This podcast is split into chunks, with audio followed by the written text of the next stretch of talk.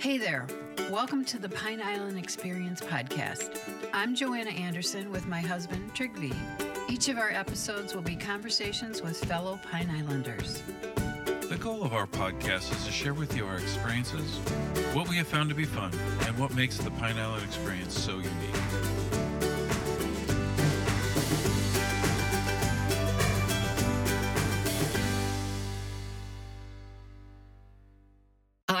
Say on the way back to the dock or when I'm going into Cabbage Key, please remain seated until the captain turns off the seatbelt sign. Everybody kind of gets it.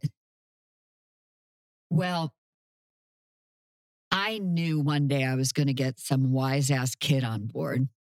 And the day came when it was just one of those kids who kind of uh, was a little bolder, you know. So it happened, you know. Please remain seated until the captain turns off the seatbelt sign. And he's looking. There's no seatbelt sign, you know. And I mean, it's worked every time. you know, people say yes, and our trays are in the upright position. But you have to do that because people want to get up immediately, grab their bags, they're going to Cabbage Key, or they're boaters and they want to help. But the thing is, as the captain, you have a, a, a, a process, uh, a method. And like you said, winds, currents, I don't know where I need to be. I don't, you know, hopefully it's midship, but I may have to run up in the bow. I may have to run to the stern. And if people are all standing up, it's like I can't dock the boat. So they're really pretty good about it. But I have had women with their husbands on board, and the husbands insist on standing up and helping. And the wives are saying, and that includes you, sit down. You were listening to Captain Cathy Eagle of Captain Cathy Eagle Boat Tours describing the importance of staying seated while she docks her tour boats. Captain Cathy, also known as the Dolphin Whisperer, is a charter boat captain, a musician, and writer for the Pine Island Eagle and the Nautical Mile magazine. She has spent over 40 years boating in our local waters, delighting her passengers with her knowledge of wildlife and her talent for attracting dolphins during her tours. And now, to tell her story, here is Captain Cathy. Thank you for coming, Captain Cathy. We're very excited you're here. It's great to be here. Thank you for inviting me. Certainly. We want to talk to you about Captain Eagle boat tours at length and about dolphin tails and whatever else we get into today. But we want to start at the beginning. Um, where you're from originally. I know you've been here over 40 years in in this area, but we want to find out about your background at first. If you could fill us in. Sure. Well, if you get on I 75 here in Fort Myers and just drive till it dead ends at the border of Canada, there's a small town called Sault Ste. Marie, Michigan in the Upper Peninsula. And that's where I was born and raised Wow. on Lake Gitchagumi. and I'm 50% Ojibwa, Chippewa Indian. And summers were just spent running around barefoot, constantly in the water, skiing and windsurfing when that came into being, and and just just grew up in nature. And Canada was just across the bridge.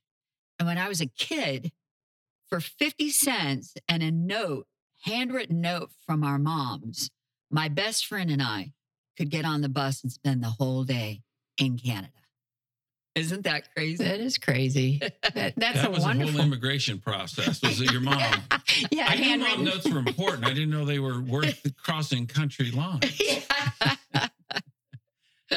So where'd you go from there? Now it had to have been cold in the winter. Did Uh, that? it was tied with International Falls, Minnesota, many times Yeah. for the coldest Yeah. places in the nation. Yeah, I remember one year, I think we had five feet of snow overnight. Literally, the town would shut down for days. Wow. But the cool thing was then you could get on your snowmobiles and go anywhere on the roads. it was awesome. And school was closed. And See, now that's pretty cool because, uh, in fact, we were just talking about this not too long ago. I remember it would be like snow day. And as a kid, you're like, oh my God, that's fantastic. There won't be any school. It, but then you quickly realize, at least when I was growing up, you then had nothing to do because that was more about like riding bikes, maybe playing pickup ball, or doing something like, well, you know, that there's nothing to, you can't do those normal activities you would do in your school. You lived in an area where you would pop on to other outdoor activities. So Oh, yeah. you could actually get out and do something. Cause I'm sorry, after you go out in the freezing cold and stand in the snow for about, you know, an hour or so, you're like, yeah, I'm kind of done with this. And maybe it'd been a good idea had we gone to school. Yeah, we'd pull our toboggans, you know, down the road, although find the nearest hill and just spend the day tobogganing, you know, sledding, tobogganing. Uh, across the street, one of the neighbors every year would make an ice rink in in the field, but it was the bumpiest ice rink you'd ever mm. be on because it was never groomed. but when you learn to skate on something like that, you probably don't fall down. Yeah. So you kind of appreciate the Zambonis when they take care of the professional. Absolutely. yeah, that slick ice. Yeah. Yeah. And Sault Ste. Marie was called Hockey Town USA. Really? It was all about hockey. And we had, of course, all kinds of Canadian teams. So as a young teenage girl and all of my girlfriends, we were, oh my goodness, we would just go hang out at the hockey rink because of all, well, Canadian boys, we we thought were just so much cuter than American boys. you know, especially growing up in a small town, it's like everybody and their brother, you know, you know everybody. So, um, but yeah, it was it was a great place to grow up. But I moved in here. My parents bought their home in Matlacha in 1978. I came down to visit. I was newly married, graduated from undergrad, and um, and that was it. I was here in '79. Of course. Yeah. Do you remember how your folks decided uh, found Matlacha to even purchase? It's so weird. So they used to come to the East Coast, to Hollywood, uh, Okay. To Mhm. Fort Lauderdale. Then they started Mar- Marco Island, Naples, Venice. Well, there was a businessman in Sault Ste. Marie who managed the Montgomery wards. We didn't have very many stores. And they also owned a resort in a little town on Lake Michigan. And my father owned an insurance company in Sault Ste. Marie. And, you know, so they would see each other at business meetings. And he said to my dad, Hugh, you really need to come down and check out this little town called Matlacha. We just bought a little motel there. And if you go up Island Avenue and make that left behind, um, I think it's a Remax now, it used to be the Pampered Pup, there's a little, I don't know, maybe six or eight unit little motel. That's what he bought. Now, how he found it, I have no idea. But my parents came down and the first house they looked at was the house now that my oldest brother lives in. Parents passed away, but my dad tells the story that the realtor who showed them the house said, Wait a minute, where did you say you were from? And my dad said, Sault Ste. Marie, Michigan. He said, The people across the street are from Sault Ste. Marie, Michigan. This is another family from Sault Ste. Marie Wow. who used to live behind our home and owned the creamery in town. How did these people? It's like people just came down I 75 and went, let's drive to Pine Island. What is that? And they found it just like that, you know? Wow. And actually, back then, I 75 wasn't even completed. It was US 41. Yeah, that's correct. But Yes. it was like that north south corridor that if you lived in the Midwest, you came to the west side of Florida. If you lived on Mhm. the East Coast, you drove down A1A to the East Coast. Now, of course, that's all changed, but that's kind of the way it was. You want to get out of the snow, you get on US 41 and just drive south. it's always fascinating to us because even now, if um, that like rings a bell, right? They said, no, no, we've we've moved uh, south to you know Pine Island. People go, oh, you left Florida or where in Florida? You know, just no recollection. So then you start saying, have you heard of Fort Myers? You know, maybe Naples. You know, you at least give them.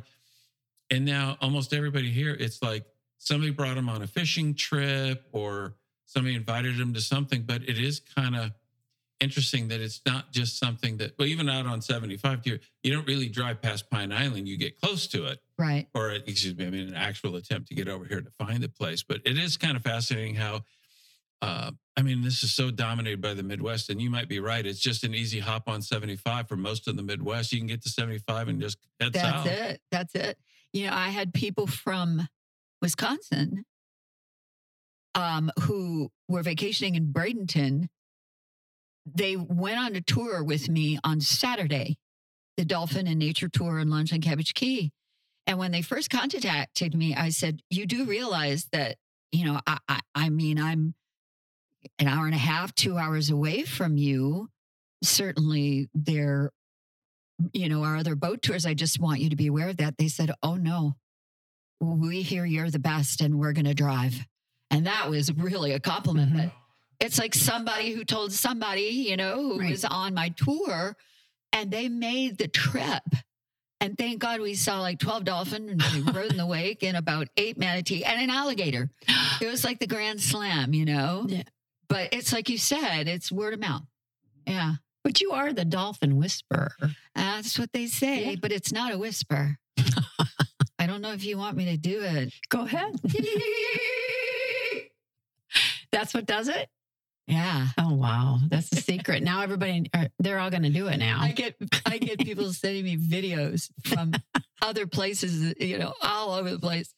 And they're sending it to me and they're on another dolphin tour and they're using my call. See? And the dolphin are riding in the wake and they're going, look, it works. Well, no, they thought it was you. So, out of curiosity, you mentioned undergraduate degree. What's your degree in? my bachelor's degree is in social work and I have a master's degree in theology. Mhm. Okay. So my motto is I marry and bury him, but hopefully not on the same day. I do a lot of burials at sea and, you know, just small weddings on Pelican Bay on a sandbar or North. Captiva. And um, yeah, just found it interesting, but never wanted to be in a, a- like a pastor of a church or anything. I just, just wanted, to me, it, it- I, I tell people now I worship in the Church of the Dolphins. Mhm. You know, Mhm. after many years of being a musician in different churches, it's that's where I like to be. Yeah. And when did you first get exposed to boating then? Oh, as an infant. Really? Okay. Oh yeah. Yeah. Growing up on Lake Gitchagumi, you know, growing up on Lake Superior, of course, you know, your boating season was only a few months.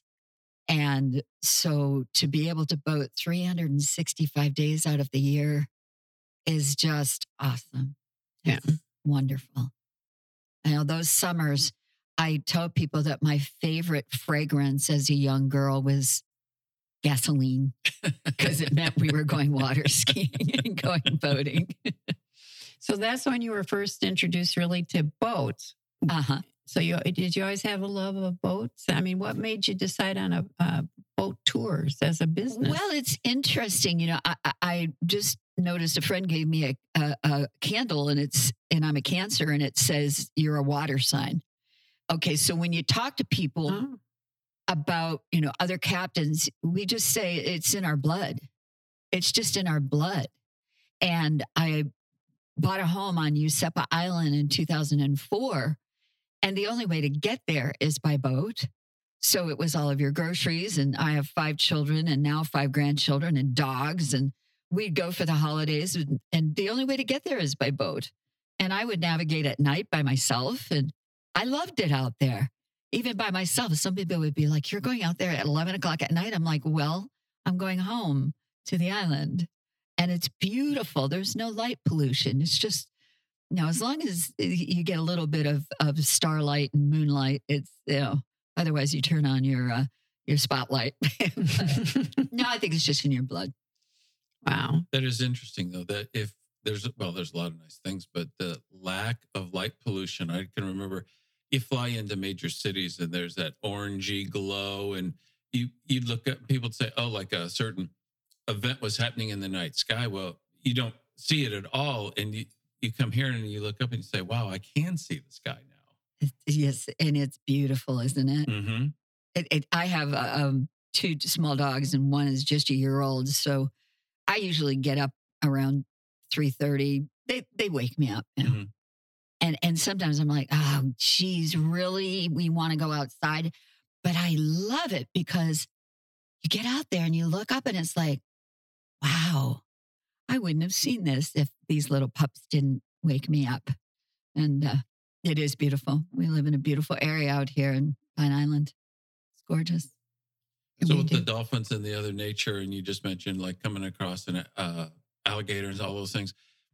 Have you done any studying or is it just all like firsthand experience being out there in nature? Or, uh, you know, kind of the background that's led you into kind of taking people for nature uh, tours? Uh, well, it started out when I lived on Useppa. I was involved in a church and I was doing women's retreats on the island. And I thought, well, maybe I'll get my captain's license. And that way I'll be a little bit more believable. Like you're not just getting on a boat with a random woman who doesn't know what she's doing, you know. And then one thing led to another. But um, I started it was the worst bout of red tide. I think it was 2018. And just before red tide, I thought, you know, I'd like to write about dolphins and maybe the Pine Island Eagle would publish my articles. So I wrote a few of them. And at the time, it was, I believe, Ed Franks was the editor and he loved the articles. And just as I was about to be published in the Pine Island Eagle, the whole newspaper was filled with red tide. Nobody wanted to hear about happy dolphins. And then Ed left, and I waited about a year and I sent another email and my articles because I realized there was a new editor. Well, as it turns out, this woman, Paulette LeBlanc, had featured me on the cover of a magazine um, years prior. And I was, Paulette? She said, I'm the new editor to the Pine Island Eagle. And she'd been on my retreat mm-hmm. on Useppa Island as well. And so I was thrilled that she said, Come on she went to her, um, you know, chief editor for the Breeze and, uh, her, you know, her boss, and she said, yes, let's do it once a month. And then next thing I know, they're saying, can you do it twice a month? Mm-hmm. And I thought, if they ask me to publish every week, it's going to be like back in grad school. I, I'll do twice a month. You know, I get a little break, but, you know, so I will write about dolphins, but also sea turtles and manatees. I wrote on starfish and and stingrays and birds. I mean, our seabirds are just fascinating. Mm-hmm. You know, the magnificent frigate bird, the brown pelican, the white pelicans. There's just so much out there. Um, the seahorses, I can't recall why I decided to research the seahorses. So, what you're asking is how how do you I research now. Therefore, I have so much in my head that when people get on my boat, it's like I can not answer every question. And I'm fascinated when they ask one that I can't answer, but then it causes me to do the research. And the seahorses, often I would write in the little corner of the bar at Miceli's and just it's hard for me to write at home. I get too distracted. Oh, I'll do a load of laundry. I'll take the dogs out. Oh, gee, uh, maybe I need to do this. So I have to be somewhere separate. And I was researching about these seahorses. Well, there were a couple of Pine Island crabbers, blue crabbers, came and sat down at the table next to me. And I, because I had never seen a seahorse. I'd seen starfish. And I said, Hey guys, do you ever see seahorses? You know, when you're out on, Pine Island Sound. This guy pulls up his phone and in his hand, he's holding four or five seahorses and their little tails are wrapped around his fingers. He said, They're always on my crab traps. Really? Because seahorses just float with the currents. They have mm-hmm. like two little teeny weeny little fins on the sides of their head, but they they they just drift. And they get separated from their their people, their little other seahorse families. So they'll they wrap their tails around the crab traps and then they can eat off whatever little things are growing on the crab trap. And I was just fascinated. And so I gave this guy the credits. They did publish the his photo in the Pine uh, Island Eagle, and I also write for the Nautical Mile once a month. Oh, you do. and they published his picture too. So it was like supporting this young guy who, Mhm. you know, just happened to have this great picture of these seahorses. And so it just, it's just a daily like, what, what, are we going to find out now? Mm-hmm. Yeah. And you you're you you come across something each time, right? Or somebody asks you a question, you go research it Oh, and write an article. Oh, sure. Wow. Yeah, it's it's fascinating. And when the dolphin ride in the wake, people always say, "Well, why do they do that?" Well, it's fun, for one, and they get to show off. They're you know courting some females. The males will jump, and, and uh, but dolphins exfoliate their skin every two hours, so it's like a spa day when they get in the waves and the bubbles and they're twisting and they're turning. And the other thing is, dolphin can't see up they can see side to side, they can see down. So you'll see them roll over on their side to look up at you like this. People are like, well, why do they roll over on their side? Why are they on their backs? They're looking at you. Here's Right. the looking at you, kid. They do that's uh, that's happened to me a couple times. We were in um, South Seas, I remember, and um, before we moved down here, and we were on a ferry. It was off season. It was not oh, particularly warm, and we might have been the only two on this ferry. And he was up by the captain because he was fascinated with that. And I'm just standing in the back. A dolphin came out of the water, was my height, that high, looking at me from the side. I'm like, you should see this. What I just saw. I, w- I was just blown away. Isn't it awesome? hmm Yeah, they're very cool. Yeah, they are very cool. Yeah. We have them out here. I was telling you how they were slapping Yes. Yes. a lot. Often they do that to stun the fish Okay. um, when they're foraging to eat, but also it's a form of communication Mhm. you know, um, to another dolphin that, hey, you know, there are some Spanish mackerel in the past, or, you know, there's some great trout over here, or, yeah, so it, it's pretty neat. They do that a lot. They Yeah. slap that, that, that tail a lot.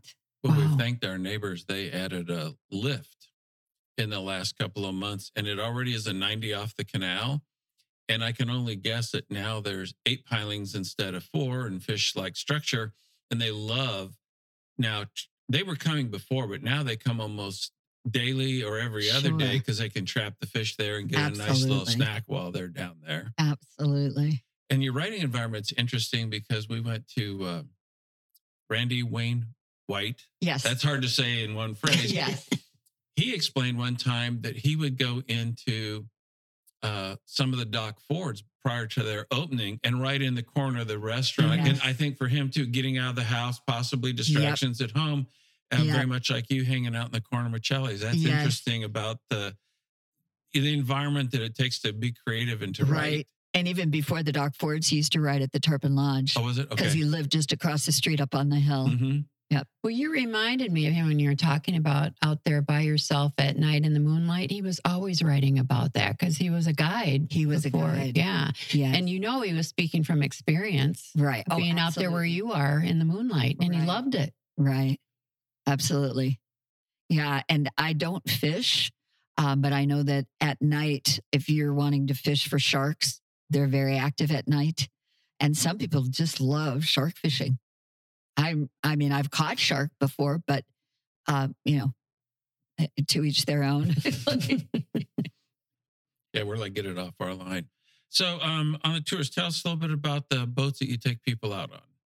Well, I have two boats. I did lose my 25 foot World Cat in Hurricane Ian, Wings to Fly. She was my baby. Oh, I bought her in 2005, I believe. And um, she was on a lift at the Basilla Island Marina Club, and things just got pretty ugly. And she, the fuel tanks filled with water, and we tried to save her, but she was sinking. And uh, so lost her, um, but I have a new 26 foot Hurricane. And it's an interesting story because it was my brother Steve's boat. And if being from Wisconsin, uh, uh, Ohio, Michigan, you may have heard of Mackinac Island. Mhm. Yes. mhm. He's a former commodore of the Mackinac Island Yacht Club. And he- this was a boat that he, he's a snowbird.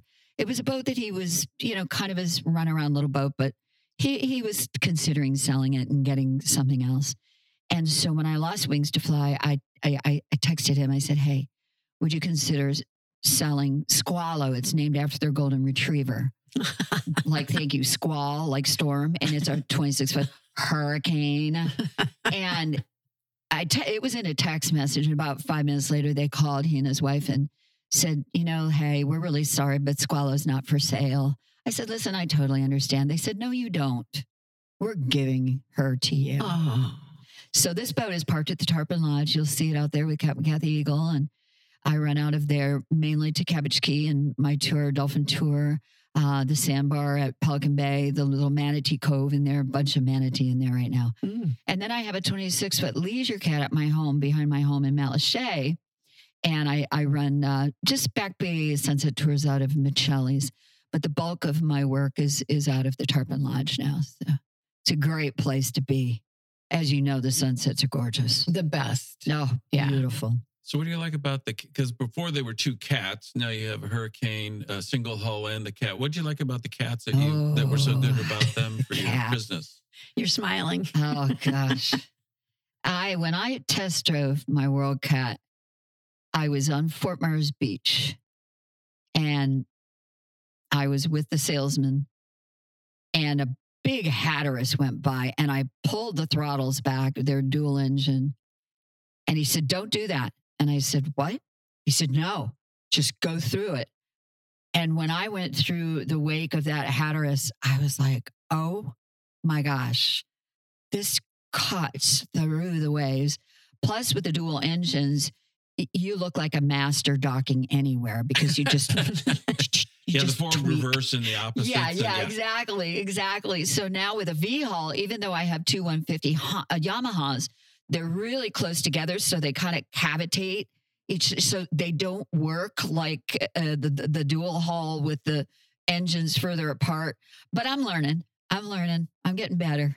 Yeah, getting better with it. Well, you want to try something new, don't you? Sure. Yeah. It's, it's just a little harder to, Make the to, best- to dock. It's not as pretty when I go into a dock now. we were staying someplace and um, they did uh, offshore fishing charters out of there. And these are 55, 60, 65 foot Vikings and, and Oh, ships yes. of that ilk. And, you know, any marine is tight quarters for the most part, right? And you'd see these guys come in and it was like they were riding their bike oh, and they're standing backwards and they got their hands behind them. And, and it's just, I think, you know, and I realized, you know, what two engines properly separated to Yes. your point make a huge difference. Now, not counting, um, what's a little thing under the water that really large vessels have? Um, uh, a keel. thrusters or like a, oh, ball thrusters. you know, yeah, like a thruster or something to Uh-huh. help you out. But it, it seems like once you master that, that to your point, you just look like nobody's business when that thing. I watched a boat come in to Cabbage Key. I was sitting on my boat waiting for my guests, and I'm not sure the size of the boat, probably 50 foot, maybe larger. Everybody on the boat was so calm. Like sometimes people come in and, and they're just like freaked out. They don't know what to do. It's like they'll come in with bumpers, but no lines. Like they have no lines attached to the boat. The dock master's like, really, people? like, how do you want me to tie you up? oh, but you got your bumpers. But this boat, I watched this boat. I was in, like you said, I was in ah. I mean, I wanted to just ring my bell and applaud because it looked effortless. And it's like the people on board just knew Mhm. this captain knew what he was doing. They were just relaxed, nothing. The dock master is not shouting. It was beautiful. we uh a little diversion we'll get back to you. we were staying at a place along the keys and uh we talked to the dock master out you know having a drink one night and i said something like you must have stories he says oh you don't understand he said uh, we are somehow we have become the prime destination for brand new boat owners out of miami and he said they refuse training. They you know they won't accept it. They won't do it. They've not gone to any courses. And i said well you know how does you know what, are the manifestations of that? And he says well they come in and there was a kind of a curvy channel to get back to the docking area. So i think to your point the panic starts to rise. And particularly if it's a big vessel, they'll send some dock hands or somebody out. And he said it'll be things like we say, throw us your lines, and they'll throw the line but not attached to a cleat on the boat. Or the other one was this one gentleman. They kept saying, um, you know, turn it around, back it in, back it in. And the guy wouldn't do it. So that, I thought, well, if that's how he wants to get tied up, then he goes, you know, we're having trouble getting on and off the boat because the, the little fingerlings weren't overly long. like, well, we told you. And there's also too, like, we'll walk you back in. No, no, let me do it. And they're smashing into the dolphins and stuff, you know. So it's it's everybody's going to make the mistakes, and we've certainly made our fair share. But uh, you do tell the can tell the people that uh, I think the more it's almost like the more serious you are, the better you are because you respect that there's current and wind, and that bow can be a big sail in certain wind conditions. Ooh, that's so true. That is so true. The water's always moving. Yes. And and no brakes, right? I think Exactly. people forget there's no brakes on a boat. exactly. and sometimes it really catches you by surprise. You got the current running and the wind blowing in the same direction and and and and you you know, you think you're clearing a pylon, you know, you're about midship, but your stern can still hit because the wind is blowing you. You've got to know the speed to get past it and you know just or go slow if you don't know. Yeah. So I tell people go slow. What we Take your hear time. one time, the best rule is only go as fast as you're willing to get hit or hit something, Try, which is a long way to say just go really, really slow. And as we say, there are two kinds of boaters here in Southwest Florida okay. those who have gone aground and those, Those who, who will will. go aground. Oh, And the others are lying. you and see, even the best of captains go aground. Or if you see rental on the side of the vessel, oh, get away. we turn the other direction just to be safe. Just to give them room. So, talk about the kinds of tours that you Yeah. do uh, for people. Um, well, the Dolphin and Nature Tour is the most popular. It's two hours out of Tarpon Lodge, and we stay in Pine Island Sound. Uh, again, looking for the bottlenose dolphin, and their life expectancy is up to 50 years. Uh, and we have an old guy named Scar, and and every now and then we see him. He's he's crotchety and old, and he doesn't want to hang out with anybody, but it's fun to see him. And his dorsal fin is really scarred up, so uh, you, you could tell who he is, and he's big. The girth on this dolphin is huge. Um, but we spend two hours on the water, and we go into Pelican Bay, which is the backside of Cayo Costa, and there's a little what we call the keyhole in there. And it's kind of when there are kids on board, I say it's the pirates' coves, the pirates hid all the treasure, you know. And that's where the manatee are from about November to April. They go in there for the warm water. They leave in April for cooler water. So they do not like water temperature below 68 or above 78. So they'll migrate along the Gulf Coast to Texas, or if they're on the East Coast, they'll go as far up as the Carolinas and Virginia. So we do that, and then we stop at the little sandbar um, in Pelican Bay, so you know kids can get their toes in the sand, pick up a few shells, and then back to the dock. Now, the the second option for that is stop at Cabbage Key for lunch, which I highly recommend. You know, it's a fifty bucks extra, but you've got an hour and a half on Cabbage Key. You know, there's a water tower to climb, or go for tortoise burrows, occasionally manatee in the cove, a nice gift shop ninety thousand dollar bills hanging off the wall, ninety thousand of them. And so it's a great experience if you've never been there Mhm. to to to Mhm. experience that. Um, and then I also do burials at sea. I've got a lot of Neptunes out there. I call them my Neptunes. If I'm ever out in a by myself in a in a in a storm, I go, all right, guys, I need a little help here. Guide the boat. Can't see it's pouring rain. Uh, and so I do offer the ash scattering. I have had people call for full body uh, burials, and I said, no, you have to go like 30 miles offshore. I'm like, Yeah. no, I don't want dead bodies on my boat. No. thank so you. it's legal, but that but it's way offshore. Yeah, yeah, but It it's is? way offshore. I think they do a lot more of those from what I uh, from what I've read is you know, off the west coast. You know, the, Oh, okay. uh, uh, uh, uh, of the United States. Mhm. I don't know how many of them are done Or the here. left coast. We like to think of Florida. Yeah, exactly. but the ash scattering is a really very personal, um, family on board, and this is kind of their last goodbye. They've had the memorial, Mhm. and you know, uh, it could be a handful of you know just s- a small group because I take six. Uh, it's called a six pack license, so it's just very lovely, and and I encourage them to bring flowers because when you throw the ashes in, they dissipate very quickly.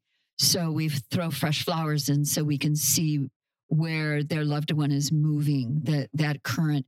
And then I do a circle of life around that. And if they have music, they can, you know, tell me what songs and I'll play them for them, or they can, you know, say prayers, whatever. It's very private and And very it- personal. In the coordinates, I think. And I give them you give them the coordinates. yeah. That was when I read that, I was started getting teared up because Yes, so that anywhere must be Google Earth, special. they can go. Yes, that's where we were. what That's a great we- idea. I have a great story about a um, a man that was flying in from Oregon, and his father had been, you know, in the business end of Lee Memorial Hospital back in the day, like you know, one of the eh, CEOs or whatever. And his father had passed, and eh, but it was his mother's ashes and her wishes were be to be spread out in Charlotte Harbor. Apparently, they'd done a lot of boating and fishing there. So he's flying in from Oregon, and, and it's just a, a, a single guy. There was no family. So I asked another captain to come with me, Captain Jack. And uh, we had been having some pretty bad weather, particularly in Southwest Cape. There had been tornadoes uh, like in the days previous. Um, but I said, listen, we've got a window here. I'm looking at my radar. I said, he's flown all this way. We really need to do this. Let's go. So, oh, we get out there and he's got a bottle of Irish whiskey and three shot glasses. And one was for his mom, one was for him, and one was for me. Of course, Cap Jack, you know, there's another captain on board. Okay, fine. And so he tosses her ashes in, throws the Jameson, and all of a sudden the sky lights up with lightning. And I said, Your mom was quite the Spitfire, wasn't she? And he said, Oh, yes, she was. I said, Well, there's your sign. Every time you see that lightning, that's your mama. And of course, we beeline for the dock. Oh, wow. it was like, I wish I'd met that woman. Mhm. Well, you know, she was there. yes, of course. That's amazing. Of course. Uh, then the little sunset tours I do. Um, I do bear, uh, the ash scattering from Miceli's too. That's just an hour, hour and Mhm. 15 minutes, but it's very affordable for everyone. You know, 40 bucks a person. If there are two people, it might be a lot to pay $340 for two hours out. Mhm. And so the nice thing about the Miceli's tour, as I said, it's affordable. Mhm. If it's just a couple or, you know, a, a mom and a child and they just want to get out on the water, it's a nice place to, we just go out to Matlacha Pass under the bridge. Of course, it's a little bit now of a more of a Matlacha disaster tour, I hate to say, Yeah, because so many of the landmarks that were there, you know, Hooked Island Grill and the old fish house, of course, um, Matlacha Wellness Center, Yeah. uh, the the trailer park. You know, uh, I used to call it. Uh, uh, you know, this is Matlacha at its best. Buy a manufactured home, a trailer, paint it the most obnoxious color you can think of, plop it down on a leased piece of land, and this is your paradise. And so Matlacha, the colorfulness is a little bit, a little bit drab right now, but we're coming back slowly but surely. Once that road gets finished, people be, can begin to have a vision of what they may want to do and what's possible. Well, and I know nothing about road construction, but it appears it's the same or a similar process to when they redo the seawalls, and it looks like it's going to provide the protection that would allow somebody to be able to invest and start to fulfill the dream. Because I would have to assume right now you say, well, if I spent X amount of dollars, is it all going to be washed away again? Correct. and that looks like that um, um, those are like massive pieces of steel I think they're 65 feet long and they're pounding them through the limestone.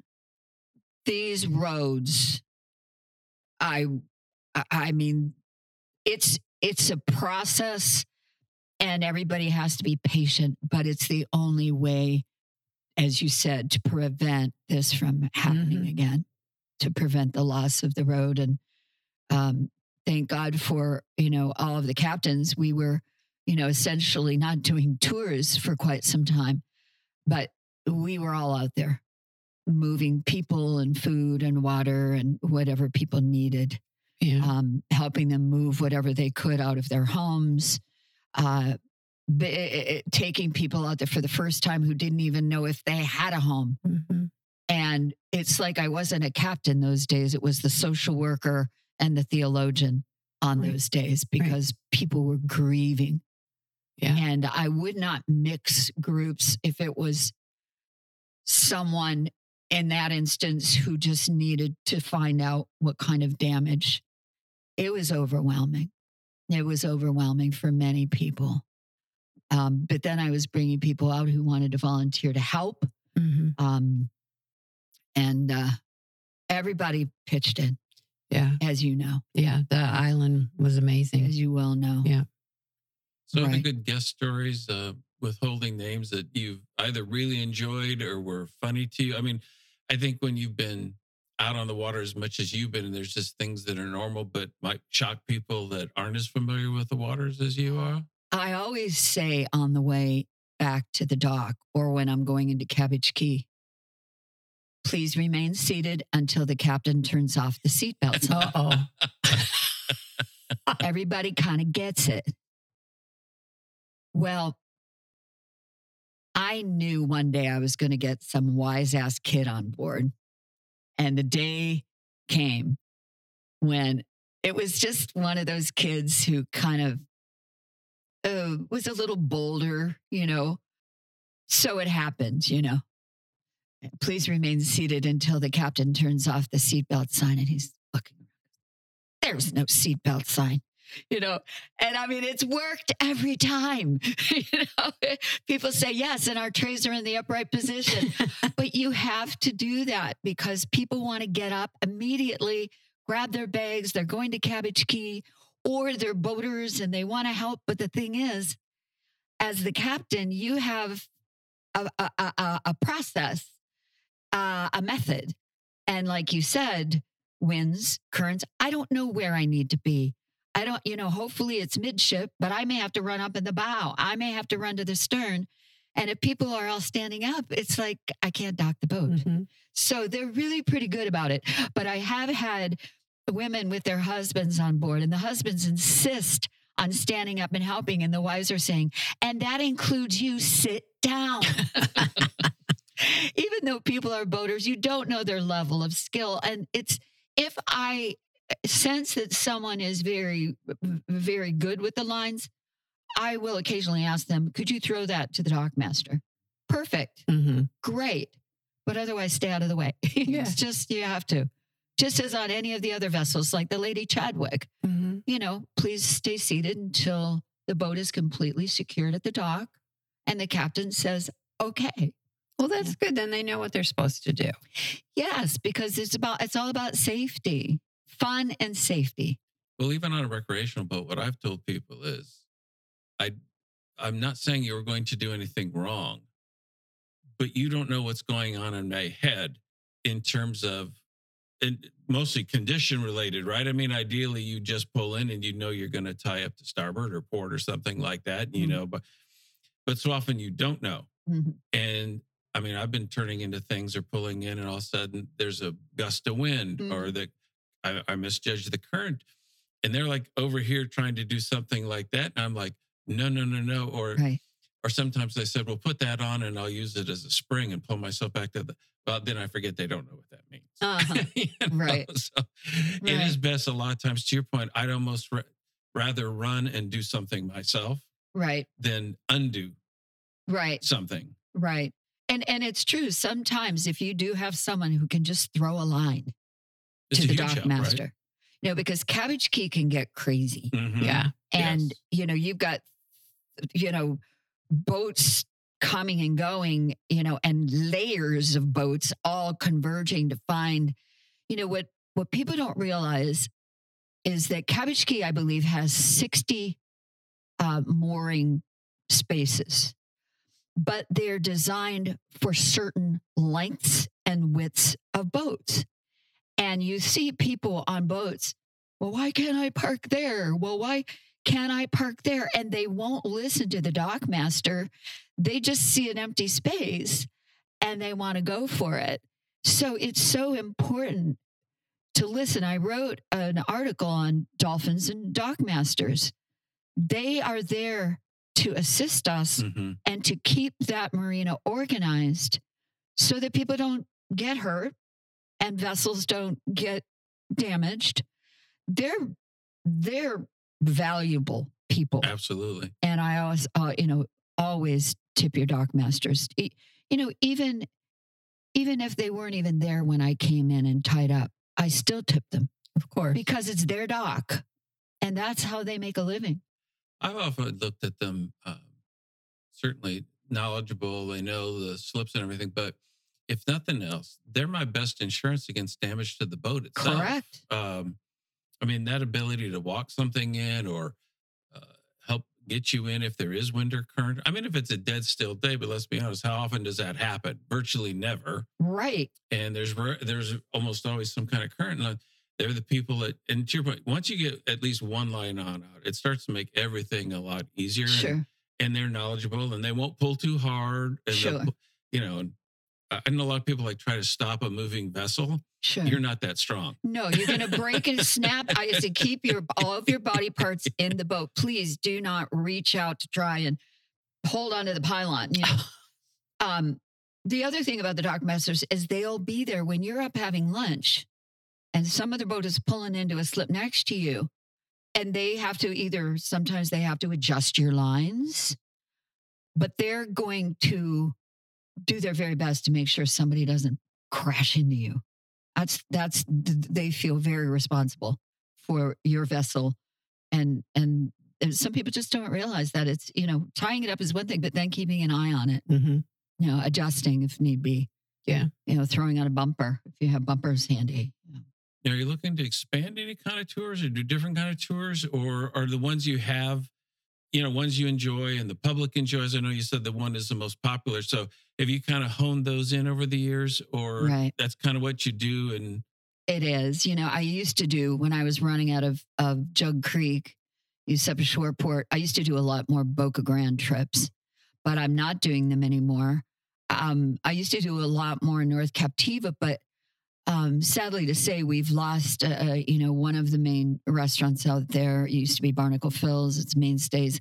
Um, I find that what works for me is I've tweaked these. I run my own boats. I don't hire other captains. And it's it's what I feel that I do best. And so, you know, other than, you know, Boca Grande is just a long way. yes, it is. And that say, that's a pass long can be like a washing machine. Uh, the con- concierge at Gasparilla Inn a few years back before COVID asked me if I would be their exclusive sunset tour person. And she said, you know, we'll provide, you know, charcuterie and, and champagne and, you know, just take them for a sunset cruise. And I, I said, well, let me think about it. And I said, my five children will kill me. Not only am I, you know, out there in, in, in within, you know, Cabbage Key, Useppa, Pine Island, but now I'm coming back in the dark across Charlotte Harbor.